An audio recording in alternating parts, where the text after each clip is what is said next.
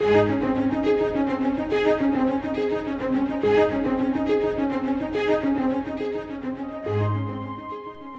live in a changing world that is full of questions, and the answers must come from the unchanging truth of God's Word. Today, we look into Scripture with Scott Pauley to discover what the Bible says. Ask the Lord to speak to you and to give you truth to share with others. What is the Bible? I mean, at its, at its very heart, the essence of this book we're studying, what is the Bible? Is it a book of science? Is it a book of history? Is it a book of poetry? Is it a book of uh, literature? What is the Bible? While it has elements of all of that in it, the bottom line is this the Bible is God's revelation of Himself.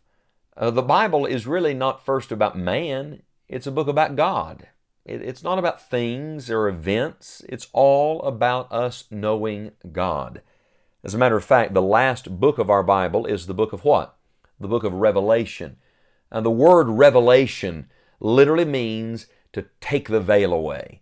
It's like pulling back the curtain.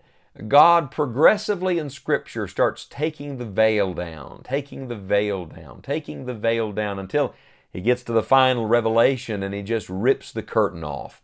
And he says, Here I am in all of my glory, and here is what I'm doing in this world, and here's what I'm going to do in eternity. Oh, friends, this is why I love the Bible, because the Bible tells me about God. The Bible brings me to the knowledge of who God is. What is the very first word of the Word? Genesis 1 1 In the beginning, God created the heaven and the earth. Psalm 14, verse 1 The fool hath said in his heart, There is no God. Psalm 90, verse 2 Before the mountains were brought forth, or ever thou hadst formed the earth and the world, even from everlasting to everlasting, thou art God. Literally, from vanishing point to vanishing point, He is God. Go back as far as you want, God is there. Go forward as far as you want, God is there. Psalm 139, verse 7 Whither shall I go from thy spirit? Whither shall I flee from thy presence? Isaiah 40, verse 28 Hast thou not known? Hast thou not heard that the everlasting God, the Lord, the Creator of the ends of the earth, fainteth not, neither is weary. There is no searching of his understanding. I'm telling you, the Bible is all about knowing God. 2 Corinthians 13, verse 14, the grace of the Lord Jesus Christ and the love of God and the communion of the Holy Ghost be with you all. Amen. What is this about? It's about revealing God to us God the Father, God the Son, God the Holy Spirit. And how does it all end? Revelation 19:6. And I heard as it were the voice of a great multitude, and as the voice of many waters, and as the voice of mighty thundering, saying, Alleluia, for the Lord God omnipotent reigneth. This is what the Bible says about God. And we're beginning our series of what the Bible says with God Himself because I don't see how you could start with anything else. It's all about God from start to finish. In every book, God is revealing Himself to us. We're living in a world where some people don't believe in God at all. They're called atheists. They just say, we don't even believe there is a God. Uh, there are deists in the world, people that, people that say that God made the world, but then He just kind of let it go. He doesn't sustain it or keep it, it's on its own. I'm glad that's not true. Uh, there are people who claim to be theists. Uh, they, they give some intellectual acknowledgement that there is a God, but they really don't know Him. There are agnostics uh, who don't outright deny God like the atheist does, but they just don't think God can really be known. Uh, they are skeptics. Uh, there are pantheists. They believe that everything is God and that God is everything. Uh, there are polytheists, people who believe in many gods. I was traveling some time ago doing gospel work outside the United States and was in a part of the world where uh, they believe in many gods. And you must begin with this there is one God. He is expressed in three persons God the Father, God the Son, God the Holy Spirit, but there is one God. Uh, there are some people who are tritheist. They believe in three gods. We don't believe that. There are dualists, people that believe in two gods, one evil and one good, and they're both equal uh, in their power. Uh, they would they would almost give you the idea that the devil is equal to God. That's not true, friend. Greater is he that is in you than he that is in the world. We are what would be referred to as monotheist. We believe that there is one God. The Jewish people, the nation of Israel, have historically always been monotheist. Uh, you'll remember that there was a period of time in Israel's history where they served many idols.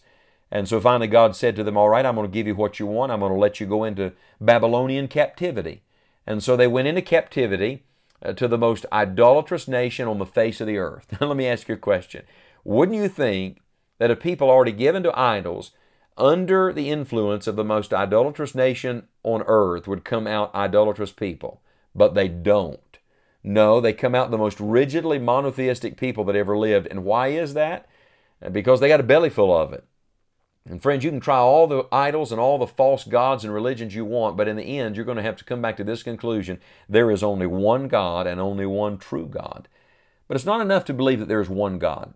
James chapter 2 verse 19 says, Thou believest that there's one God? Thou doest well. The devils also believe and tremble.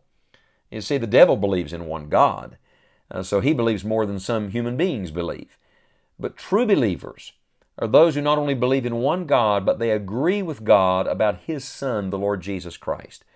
Acts chapter 4, verse 12 Neither is there salvation in any other, for there is none other name under heaven given among men whereby we must be saved. We believe that there is one God and that that one God has revealed Himself to man. He revealed himself in creation. There's no question about that. Psalm 19 The heavens declare the glory of God, the firmament showeth his handiwork. Day unto day uttereth speech, night unto night uttereth knowledge. There's no speech or language where their voice is not heard. So creation speaks of God. And then God revealed himself more particularly and specifically through his Son, the Lord Jesus Christ, through the perfect man. That's why Christ came to reveal God to us. The Word became flesh and dwelt among us, and we beheld His glory. The glory as of the only begotten of the Father, full of grace and truth. And so God has revealed Himself to man so that man could know God. What a joy! What a privilege! So, may I ask you today do you know God? Do you know what the Bible says about God? Some people know Him intuitively. I mean by that, they believe there is a God just because there's something inside them that says there must be a higher power. I hear that a lot. Then there's some people that know Him intellectually. Uh, so philosophically, you know, they've thought it through and they look around at creation and they say, Yeah, I believe that. I even believe some of what the Bible says. But it's just a mere intellectual knowledge. And then there are those who know Him intimately. Those who've come to know the Lord God through His Son, the Lord Jesus Christ, personally. I wonder, do you have that kind of intimate knowledge of Christ? If not, you can know Him today. Right now, repent of your sin and by faith, call on the Lord Jesus for salvation. He'll hear that prayer. He'll come to live in your life and forgive your sin and make you His child forever. Wouldn't you like to know God today? And then, if you know Him as your personal Savior, don't stop there. Know the knowledge of God is the pursuit of a lifetime.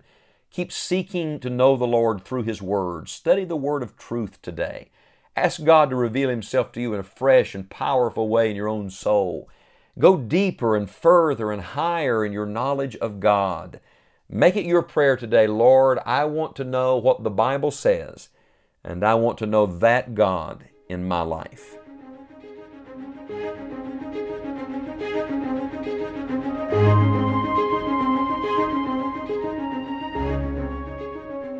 It is our prayer that your faith will be strengthened as we study God's Word and that you will share His truth with others. If you're being blessed by listening to Enjoying the Journey and would like to have a part in this ministry, you may make a tax deductible gift at scottpauley.org. Thank you for your support and continued prayers. May God bless you richly today.